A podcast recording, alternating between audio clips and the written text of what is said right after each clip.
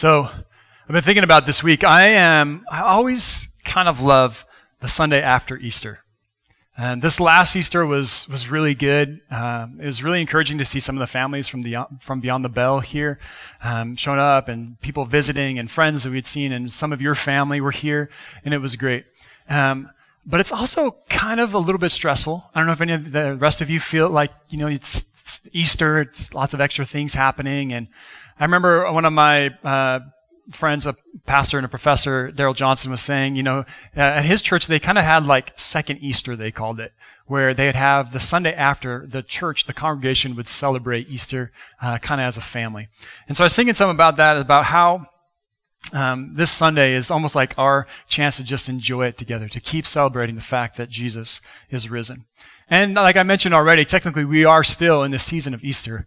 Uh, Easter will go until June 2nd this year, so seven weeks that we get to keep celebrating the fact that Jesus is risen.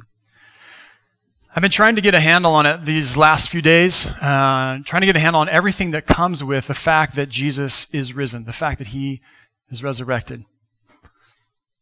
And we get some broad strokes, um, some the big ones, especially on Easter. The fact that Jesus rose again uh, means that death is defeated, that we have eternal life with Him. It means that sin has been defeated through His death on the cross. Those are the big ones: sin, salvation, eternal life. But I also wanted to get at some of it this morning about the fact that Jesus' resurrection it includes so much more than just that. As amazing as those two things are, salvation from sin and life eternal, as amazing as those two are, Jesus' resurrection gives a whole lot more as well. Maybe some of you have been wondering about this or thinking about this this last week. What all happens when Jesus rose from the dead? Many of you have been following Jesus for a lot of years. And so I'm hopeful to remind you of some of the things that maybe um, get lost or, or to remind you of some of the amazing parts that happened when Jesus showed up with his disciples. Some of you are still pretty new at faith. And so this might be a new realization for you that not only did you receive a new life, redemption, adoption, hope, purpose, meaning, Jesus Himself, the Holy Spirit, but you're going to see this morning that God has given us even some more. The thing is, Jesus' death and resurrection, it changes our lives, but also comes with these amazing gifts. And so I want to show you what I mean by that. So if you would, open up your Bibles to John chapter 20, verse 19. Or if you want to, it's in your sermon guide here as well. Just open that up. Take a look at this. So the passage begins with this. It says, On the evening of that first day of the week, when the disciples were together with the doors locked for fear of the Jews. So let's just get our bearings here. This is on the evening of the morning of the day that Jesus rose from the dead. And it was actually, uh, I've been reading Dale Bruner's uh, commentary on John, and he said, he started off this, this um, his writing about this particular passage as, as if this day could hold anything more. Not only has Jesus risen from the dead and appeared to Mary, um, but also now in the evening, he comes, when the doors are locked, we're going to see that Jesus shows up here as well. This day is just packed. And it also says, too, here, this, this door was locked for fear of the Jewish people. And that's, um, I want to be really careful with that. And I don't hear actually any of it in our church family, but there are some Christians who think that, that um, who use this as a reason to be cruel or unkind to Jewish people. This isn't, uh, this isn't a verse about that. This is just saying that the Jewish leaders, they were really wanting to make sure that Jesus, the movement that he had started, didn't get out. And so, understandably, they were afraid, but uh, as the church grew and became even um, more um, bigger and more powerful, that actually now we as Christians need to be careful that we um, care for Jewish people in our communities as well. All right. So then, the, then John tells us this. He says, Jesus came and stood among them and said, Peace be with you. After he said this, he showed them his hands and side. The disciples were overjoyed when they saw the Lord. Now, I'm going to save this best part for last, okay? So we're going to come back to this part, but bear with me. I wanted to start here this morning because Jesus says, uh, Peace be with you. As the Father has sent me, I am sending you. I want to focus on this first part that as the Father sent me, think for just a second about how did the Father send Jesus? how did Jesus come? What's that? As a baby, right? Humbly. Yeah, not as uh, God like you might think, like a great king riding on a amazing stallion or with a chariot and army behind him, but as a child, he came humbly. I was thinking some about how he came actually in body. You know, God could have kept his hands clean, so to speak, and just dropped a Bible from heaven. He could have dropped Proverbs. He could have sent somebody else to do it, but God came himself in his Son. He didn't just come with lessons and teachings and Proverbs, he actually came and lived life in front of us. Jesus in a body, hugging people, touching people who were sick, praying for people, eating with people. God came as a person. I was thinking some about Isaiah 53, and it talked about how humbly he came. He said, He was despised and rejected by men, a man of sorrows and familiar with suffering, like one from whom men hide their faces. He was despised, and we esteemed him not. Reiterating the fact that Jesus didn't come with a lot of fanfare, that he came humbly, in so many ways under the radar, to come and establish, to announce this good news that God's kingdom had come. But he also came, God sent him out of love. I was thinking this week about earlier in John's gospel, when Jesus is teaching Nicodemus and he said, For God so loved the world that he sent his son. God sent his son here because he loves you. Jesus came out of love, not obligation, not resenting it, but because He loves us, because God loves us. He came out of love. And He entered into this hostile world, this world that was not ready for Him. And those, when they did find out who He was or began hearing who He was, they wanted to try and kill Him. I mean, think about it. I mean, even when He was a child, Herod sent troops sent troops to Bethlehem to kill every child under two years old. This world is hostile toward him, and yet Jesus, God the Son, still came. So this is how God sends his Son. He says, As God, as the Father has sent the Son, I am sending you. Jesus is speaking this to us, to the church. That we are sent people. We are a saved people and a sent people. That we too are supposed to go out of love. Jesus constantly commands us, especially in John's Gospel, to love one another, to let the world know us by the way we love each other. To go out and to, we're sent, um, and maybe some of you might be thinking, like, sent to do what? One, to be present, to be incarnate, to live flesh, to live among people, to demonstrate faith by the way we live, but to serve people out of love for them, to be a blessing to people to help people who aren't expecting it.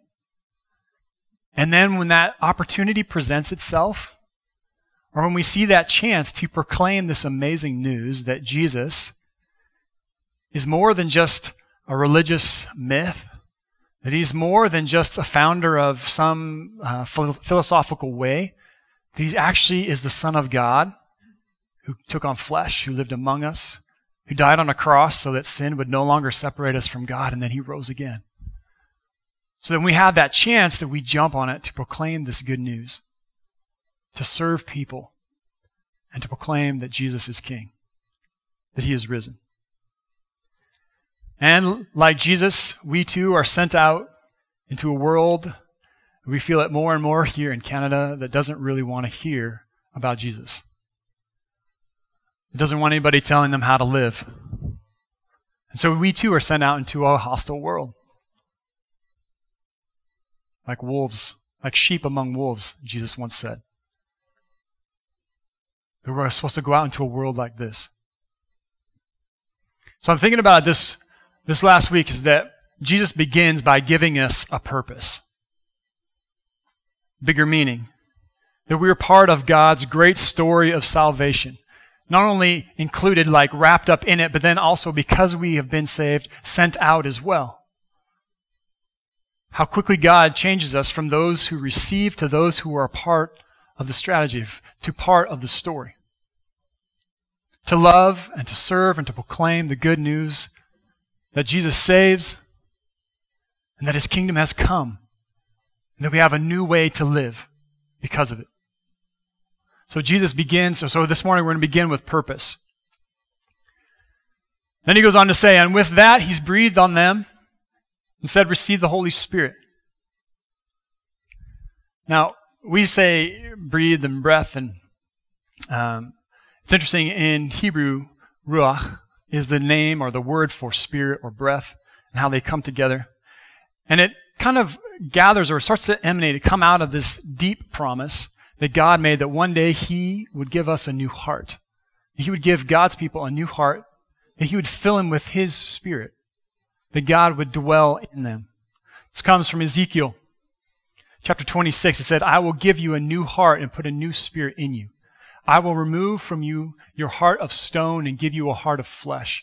And I will put my spirit in you and move you to follow my decrees and be careful to keep my laws. This deep promise was made hundreds of years before Jesus came. This idea, this promise of a new heart and a spirit that will allow us to follow God faithfully, to keep his laws and commands.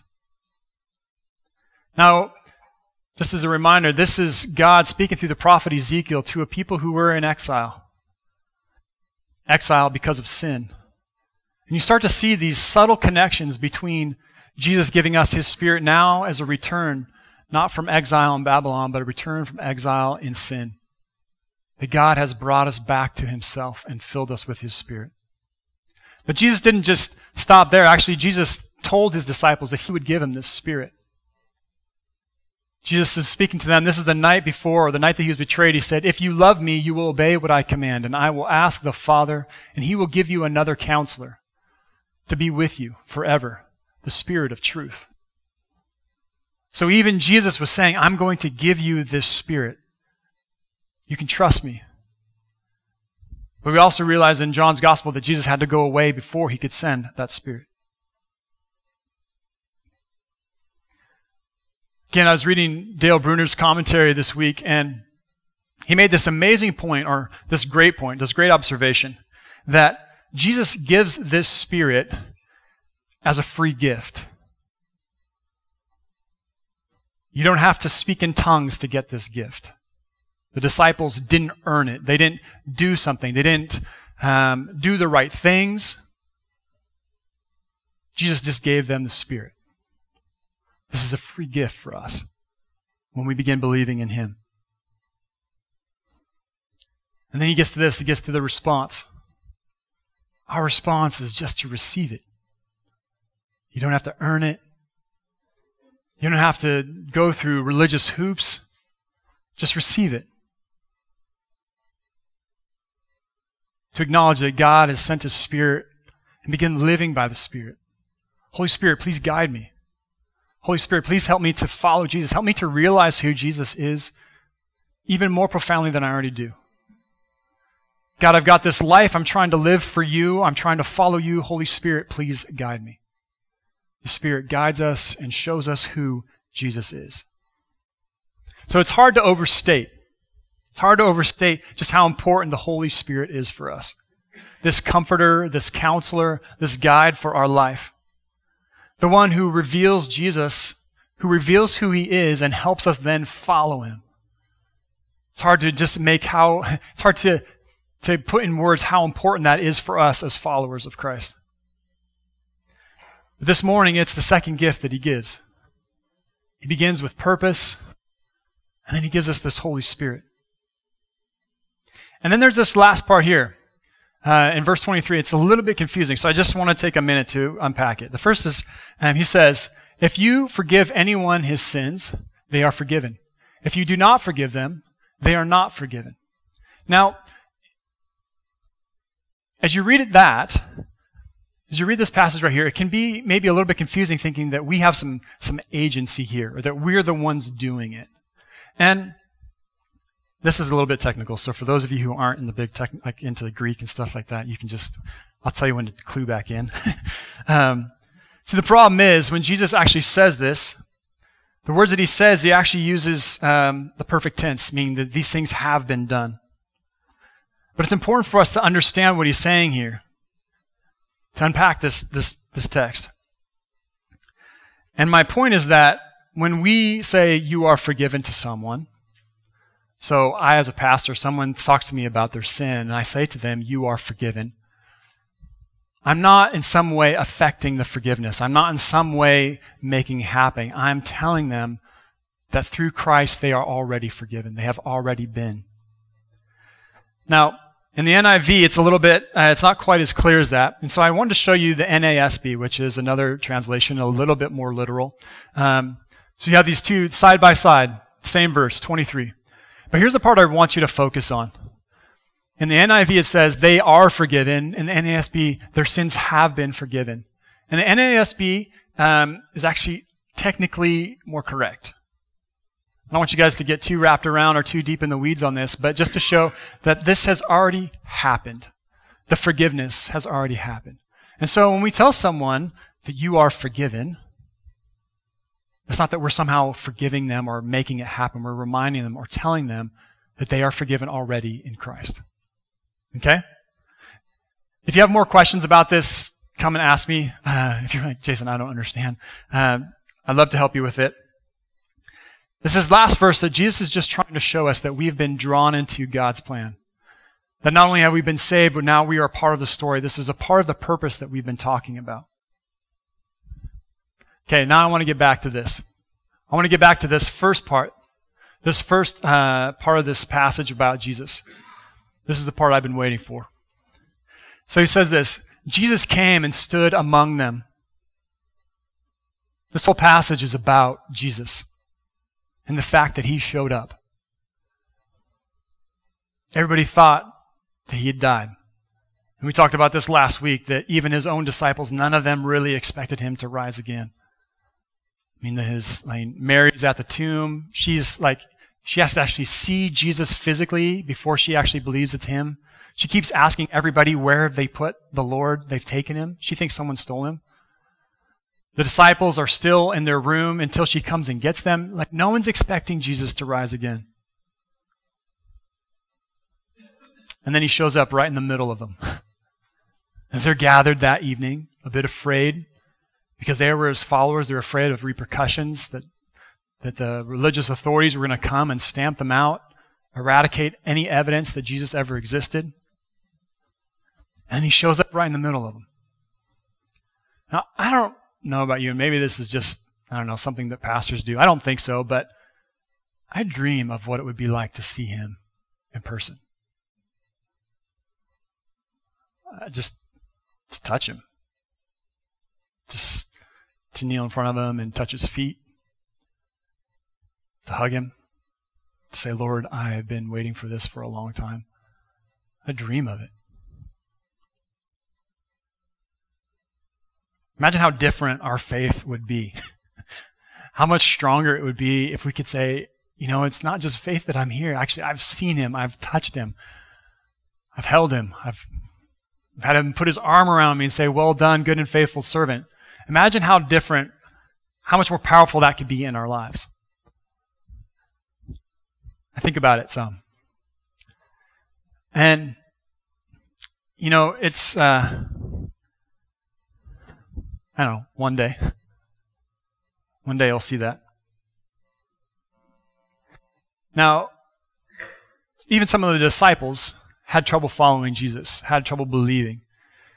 A little bit later, actually, the next part of John's gospel, 24 to 30, I think it is, talks about how John saw the disciples and said, Unless I touch Jesus, unless I touch the holes, see the holes in his hands and touch his side, you can't convince me. And then eight days later, the next Sunday, Jesus shows up in the middle of them again, and Thomas sees him.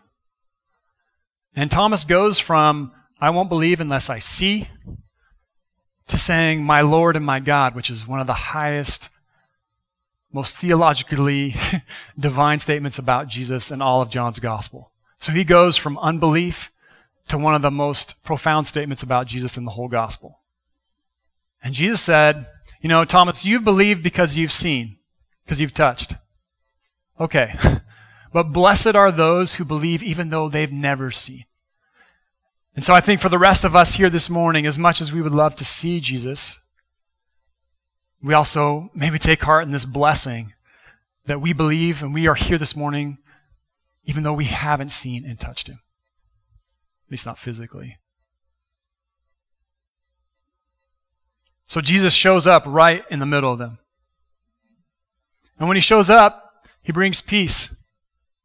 But actually, twice he says this Peace be with you. Peace be with you. Shalom Alechem.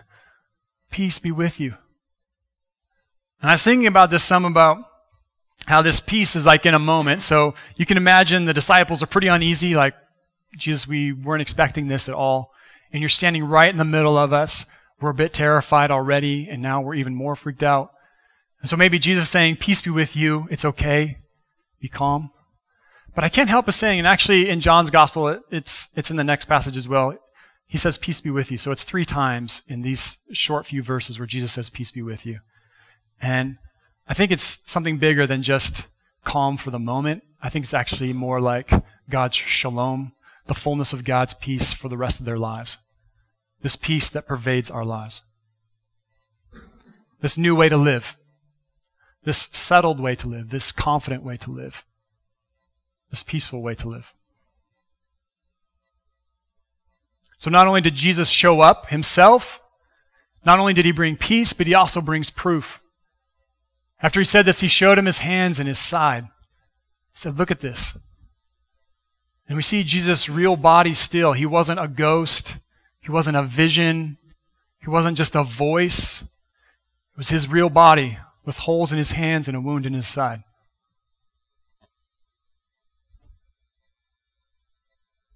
We see his risen body. And it took some time for theologians after that to realize some amazing things. And just one of them is that there's some continuity between this life and eternity. Oftentimes, Christians, we can tend to think like, oh, faith really kicks in once I die. Actually, we are already living eternal life right now. The life we live right now, it matters. And we continue on with Him. So we see this amazing part of Jesus that he's actually here. So Jesus brings peace, proof, and joy. The disciples were overjoyed when they saw the Lord. Now try to imagine just the turn of events here, okay? So before Jesus shows up, um, if you remember from last week, uh, Peter and John, we're not sure exactly where Peter came out, um, though he did marvel at it based on the other gospels. John, it says that the, it's probably John who's writing this gospel. He believed, he saw the linens lying there, and he believed. But we're not sure about the rest of the disciples. And so they're wondering what's happening here. Has everything failed? Have has the has the Messiah been killed? Has their teacher, the guy that they had loved and the guy they had followed for years, has he been killed? Is the movement dead? All of these levels of death. And then Jesus stands in the middle of them. And all of their doubts, all of the mourning, everything gets turned on its head and they begin rejoicing, seeing that he is alive. One, their teacher, this guy who they had connected to for, for almost three years now, who they had lived with and followed and learned from, they see that he's alive, and so they're already ecstatic about that. But then they also begin to realize the implications that he's not just a great teacher, he's actually the Mashiach, the Messiah, the Savior that people had been waiting for. And this movement, these things that he had been teaching, they start to realize that they're true. And they're not just true, but they change lives. And so they start celebrating based on what God has done. They really begin to see it here. So this morning we see that Jesus, I've saved the best for last. He is the ultimate gift here, His presence. And with Him, He brings peace, proof, best of all, joy. Realizing who He is. We also realize that He is with us, that Jesus is present, the resurrection is real, that the cross worked. We are right with God again and that we have salvation through him and eternal life. And so when Jesus comes, we see these three gifts. And I started thinking some about about how we have Jesus as the source. He's the beginning of this passage, so to speak. He's the one where everything starts. And then he starts talking with us about purpose. As the Father has sent me, I'm sending you. But he doesn't just send us on our own, go figure it out. He actually provides us with the Holy Spirit. So Jesus is the foundation of it, the one from everything comes, this purpose. We've been drawn into God's great story, and then he gives us the Holy Spirit to guide us in it, to help us in it, to help us realize who he is, to know what we should do, to know how to do it, and the strength to carry it through. These are the gifts, just like a, like a glimpse. This is just the, the next part of John's gospel to start seeing how Jesus has gifted us. The amazing gifts he's given us and the fact that he's been risen again. I've been thinking about it this week.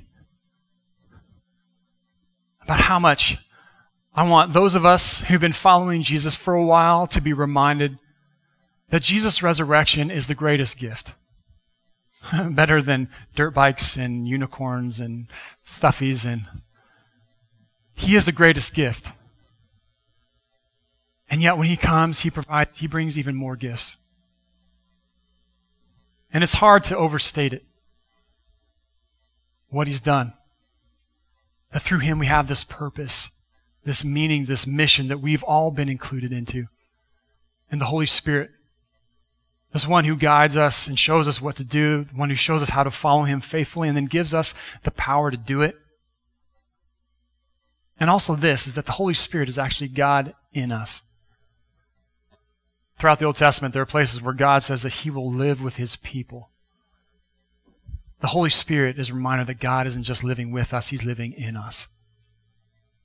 This is good news this morning.